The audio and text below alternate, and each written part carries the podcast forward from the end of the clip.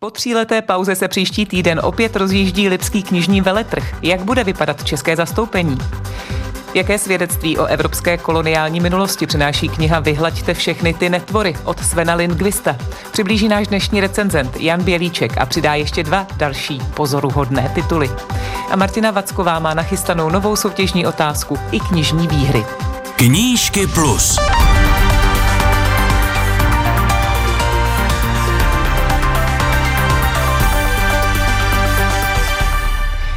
Dobrý den a inspirativní poslech přeje Karolína Koubová. Jaké literární aktuality přinesl tento týden? Známe jména šesti finalistů Mezinárodní Bukrovy ceny pro literární díla přeložená do angličtiny. Svými knihami zabodovali karibská spisovatelka Maris Kondeová, bulhar Georgi Gospodinov, katalánská autorka Eva Baltazarová, korejec Chon Myung-kwan, mexičanka Guadalupe Netelová a spisovatel Gauss z pobřeží Slonoviny. Podle šéfky poroty Lejly Slimaniové šestice autorů zaujala knihami, které jsou odvážné, podvratné a v dobrém slova smyslu zvrhlé. Vítěz bude vyhlášen 23. května. Knihou roku a hlavním vítězem knižních cen Magnézia Litera se stala básnická sbírka Miloše Doležala. Jana bude brzy sbírat Lipový květ. Nejlepším prozaickým dílem se v soutěži stal povídkový soubor Viktora Špačka Čistý, skromný život. Literu za debit roku získala autobiografická kniha novináře, hudebníka a moderátora Patrika Bangy. Literu za poezii dostal Petr Hruška, za sbírku Spatřil jsem svou tvář a jako nejlepší knihu pro děti a mládež porota vybrala dílo Jany Šrámkové Fánek hvězdoplavec.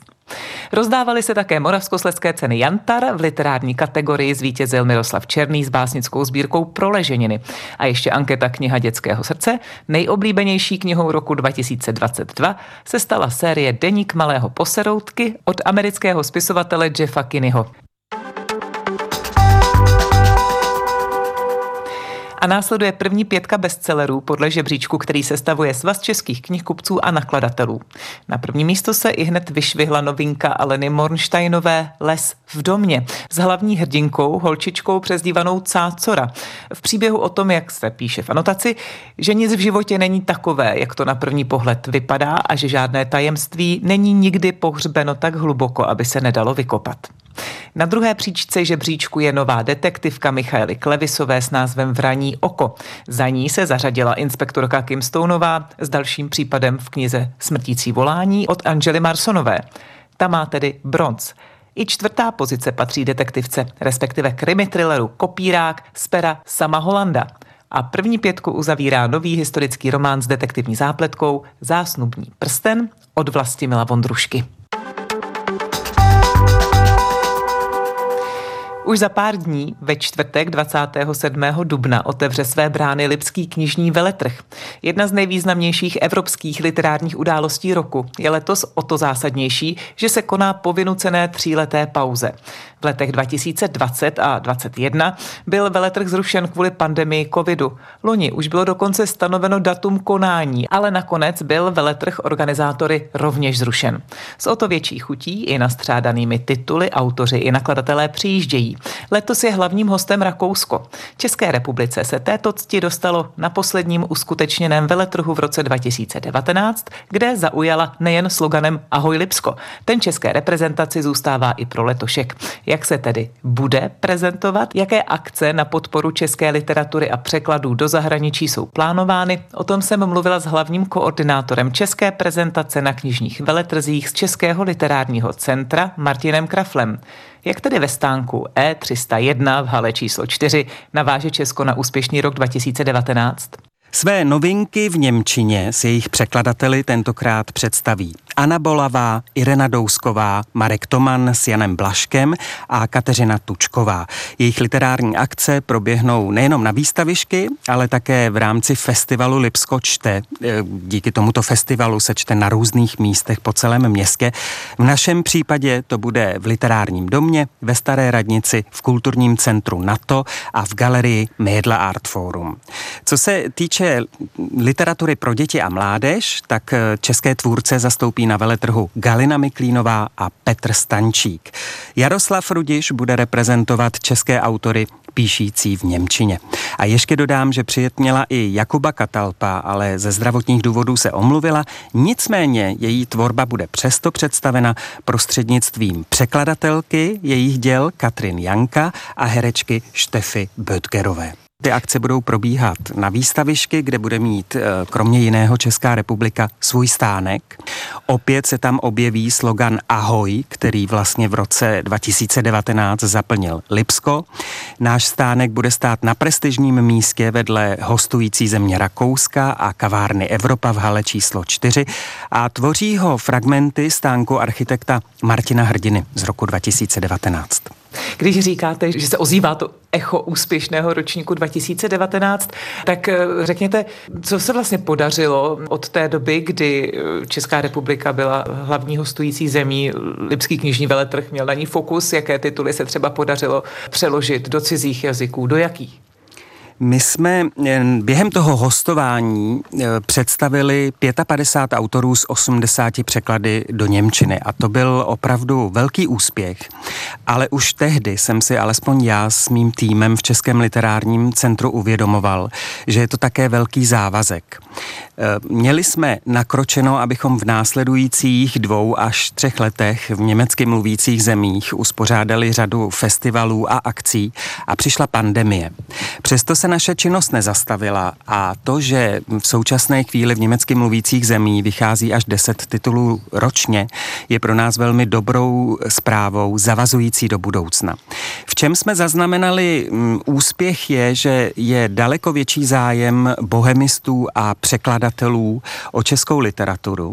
U nakladatelů vnímáme v německy mluvících zemí určitou znalost toho prostředí, ale když se podívám na světové jazyky jako angličtina, francouzština nebo španělština, tak v těch dvou posledně zmiňovaných eh, se, řekněme, blízká na lepší časy. Pomoc například španělštině by mohlo i hostování Evropské unie, včetně České republiky, v letošním listopadu v mexické Guadachalaře. A Angličtina, tam se nám daří solitérně. My jsme si uvědomili, že jsme na Lipském knižním veletrhu upozornili třeba na silné ženské autorky, jako je Kateřina Tučková nebo Radka Denemarková. Nicméně zatím se úplně nedaří, aby v programu nakladatelů, kteří se pro ně rozhodli, jejich další knížky zůstaly. A my věříme, že ta největší výzva, která mm, Českou republiku čeká a e, o kterou usilujeme od roku 2019, e, by měla na pomoci i těmto jazykům. A tou výzvou je hostování České republiky ve Frankfurtu na veletrhu v roce 2026. V prvním pololetí tohoto roku e, pracovala dramaturgická rada složená asi z 22 expertů na literaturu, kulturní management a propagaci kultury v zahraničí, jmenovaná ministrem kultury, pracovala velmi pilně a na stole máme soutěžní knihu Bitbook, která byla přeložena do angličtiny a která je právě teď v tiskárně. Po Lipském knižním veletrhu 2. května bude na zastupitelském úřadu České republiky v Berlíně slavnostně předána vedení veletrhu. No a my věříme, že to rozhodnutí bude kladné, že přesvědčíme eh, vedení frankfurtského veletrhu, které nás mimochodem sleduje od roku 2019. Eh, abychom se stali hlavní abychom se stali zemí. hlavní hostující zemí. Vy jste v Rakousku dlouho působil, znáte rakouské kulturní prostředí, tak když se tedy vrátíme k tomu Lipsku, eh, festivalu v Lipsku, co, veletrhu, co je podle vás ze současné rakouské literatury zajímavé pro české čtenáře? Mě třeba nejvíce oslovuje Robert Menase, který se do Lipska chystá, který je znám hlavně svou trilogií o Evropě, ale mm, je tam spousta dalších autorů, mimochodem do Lipska jich přijede 200. Jmenuju alespoň eh, Francisku Fuxo, Anu Marvan, eh, mého oblíbeného Daniela Glatauera nebo královnu detektivek Evu Rossman. Eh, mně přijde zajímavý koncept, se kterým Rakušané přijíždí. Oni mají slogan, který říká více než my, je inspirovaný rčením eh, v dialektu, který je znám jak v Rakousku, tak v Bavorsku, v Německu. Mia san mia, wir sind wir, my jsme my. A zabývá se vlastně tím, kdo se pod tím pojmem my skrývá, kdo za ním stojí, jak silné my eh, to je. Uzavírá Martin Krafl, hlavní koordinátor české prezentace na knižních veletrzích z Českého literárního centra. Lipský knižní veletrh otevře své brány ve čtvrtek 27. dubna. Posloucháte Knížky Plus. Novinky na pultech knihkupectví, typy a rady pro čtenáře. Vrátit se k ním můžete na webu plus.rozhlas.cz, v aplikaci Můj rozhlas a v dalších podcastových aplikacích. A následují tři typy na zajímavé počtení. Pozvání do našeho pravidelního recenzního okénka dnes přijal literární kritik a šéf-redaktor deníku Alarm Jan Bělíček. Zaujal ho například první díl volné románové trilogie kanadské spisovatelky Rachel Kaskové s názvem Obrys. Pro nakladatelství Lidové noviny přeložila Kamila Laudová. Já bych to označil možná za nějakou literaturu pro spisovatele a spisovatelky. Není to určitě žádný uh, titul, kdy budeme uh, nedočkavě obracet uh, stránky, zároveň to není jako nějaká super intelektuálně neprostupná látka.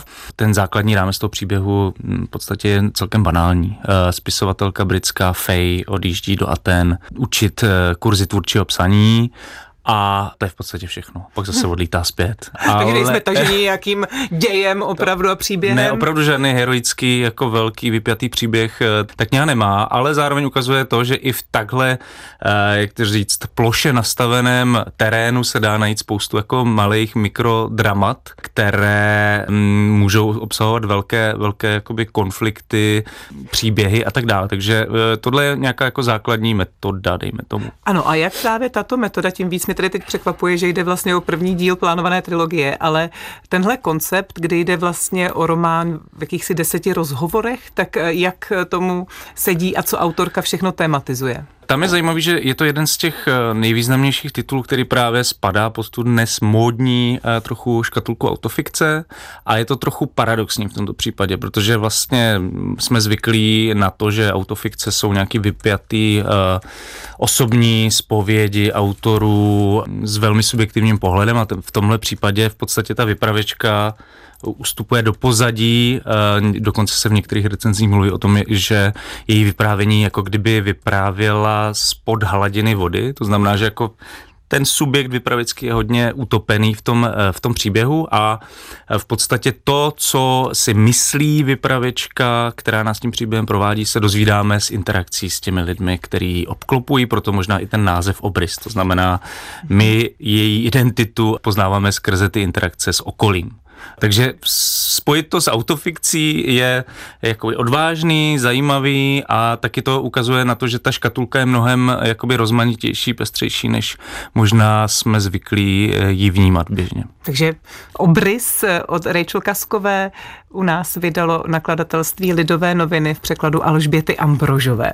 Dostáváme se k titulu Vyhlaďte všechny ty netvory od Svena Lindqvista. V překladu Petry Hesové u nás vyšlo v hostu. Tak co tematizuje tento švédský autor s tímto velmi eh, jaksi výmluvným eh, titulem? Ten název samotný odkazuje na uh, slavnou prózu Josefa Konráda Srdce temnoty. V podstatě je to citát z dokumentů, které najde Charles Marlowe v pozůstalosti takzvaného pološíleného obchodníka se slonovinou Kurce, který se ztratí někde v Kongu a vlastně vyráží tam ho hledat a uh, snaží se zrekonstruovat, co se mu vlastně stalo a Eh, samozřejmě se to vztahuje nějakým způsobem obyvatelům Konga, protože on jako byl kolonizátor, člověk, který zotročil eh, si velkou část tam eh, místní populace proto, aby získával právě slonovinu a další suroviny. A Sven Lindqvist uh, ukazuje debatu právě o kolonialismu, o vztahu uh, západní Evropy, uh, Afriky, Blízkého východu a tak dále. Hrajou tam dost roli věci jako darwinismus, teorie přírodního výběru, to, jakým způsobem si vlastně kolonizátoři ospravedlňovali to, že když vyrazí na nějakou výpravu do takzvané srdce temnoty, to znamená do srdce afrického kontinentu, takže nenaráží na žádný odpor, to znamená, že ty lidé se vlastně nemají jak bránit, protože ta převaha třeba kolonizátorů byla tak velká, že prostě nebylo možné hmm. se jim bránit, tak se to právě obspravedlňovali tady tou teorií přírodního výběru, že to, co je silné, tak zůstává, to, co je slabé, umírá. A vlastně Sven Lindqvist v této knize předkládá takový jako pseudocestopis, začíná někde v Alžírsku, putuje právě někam směrem k řece Kongo a e, mapuje e, africký kontinent 90. let, ale zároveň je to spíš taková esej o vztahu hmm. západní Evropy a afrického kontinentu. Jaký to je příspěvek k té recepci téhle etapy, téhle éry? Já nechci říct, že to bylo úplně poprvé, možná, že tahle myšlenka se objevila třeba u Anna Arentové a u dalších eh, hlavně jako afrických postkoloniálních myslitelů, ale vlastně Sven Lindqvist tady velmi působivě spojuje právě tuto etapu konce 19. století, koloniální útlak eh, Evropy a tak dále s nacismem a vlastně hrůzami holokaustu a vlastně eh, víceméně tam jakoby buduje nějakou souvislost mezi tím, že z tohodle uh, myšlenkového prostředí konce 19. století vlastně uh, v této atmosféře se uh, rodí i Adolf Hitler, je prostě v tomhle milie nějakým způsobem vychováván a je to takový to jako potom... radi, mhm. radikální mm-hmm. završení vlastně tady téhle myšlenkové větve jsou i třeba plynové komory v Osvětimi a tak dále. Sven Lindqvist, vyhleďte všechny ty netvory, v překladu Petry Hesové vydalo nakladatelství Host. Eh, a my se dostáváme ještě do třetice k titulu Kodaňská trilogie, Tove Dittlfsenové, v překladu Lady Halounové také vyšlo v nakladatelství Host a eh, pod titulem je Dětství, mládí, závislost. Tak jaká autobiografie nebo jaký vlastně odkaz od významné dánské autorky o vlastním životě máme v rukou touto knihou? Ditlevsen byla jedna z velmi čtených a známých dánských spisovatelek, ale myslím si, že ten její vliv jako mimo Dánsko nikdy moc nepřekročil a v něčem si musíme uvědomit, že v roce 2021, ne, nerad bych se mýlil, vyšel eh, anglický překlad této trilogie a tím se vlastně obnovil i zájem o její dílo. Eh, začínáme někdy ve 20. letech 20. století, v dětství to Ditlevsen, kdy ona popisuje své vyrůstání ve velmi chudé tehdy kodaňské čtvrti Westerbro, popisuje, jakým způsobem eh, vyrůstala, že zároveň jako celou dobu, i když vycházela z těchto poměrů, tak celou dobu snila o té kariéře spisovatelky, básnířky a popisuje své pokusy dostat se právě do tohoto prostředí, což asi pro eh, chudou dánskou dívku bylo velmi náročné. Zároveň se Tove Ditlevsen trefuje uh, tou knihou do spoustu témat eh, důležitých pro současnou literaturu. Už jsme tady dneska mluvili o jednom autofikčním titulu Rachel Kask Obrys.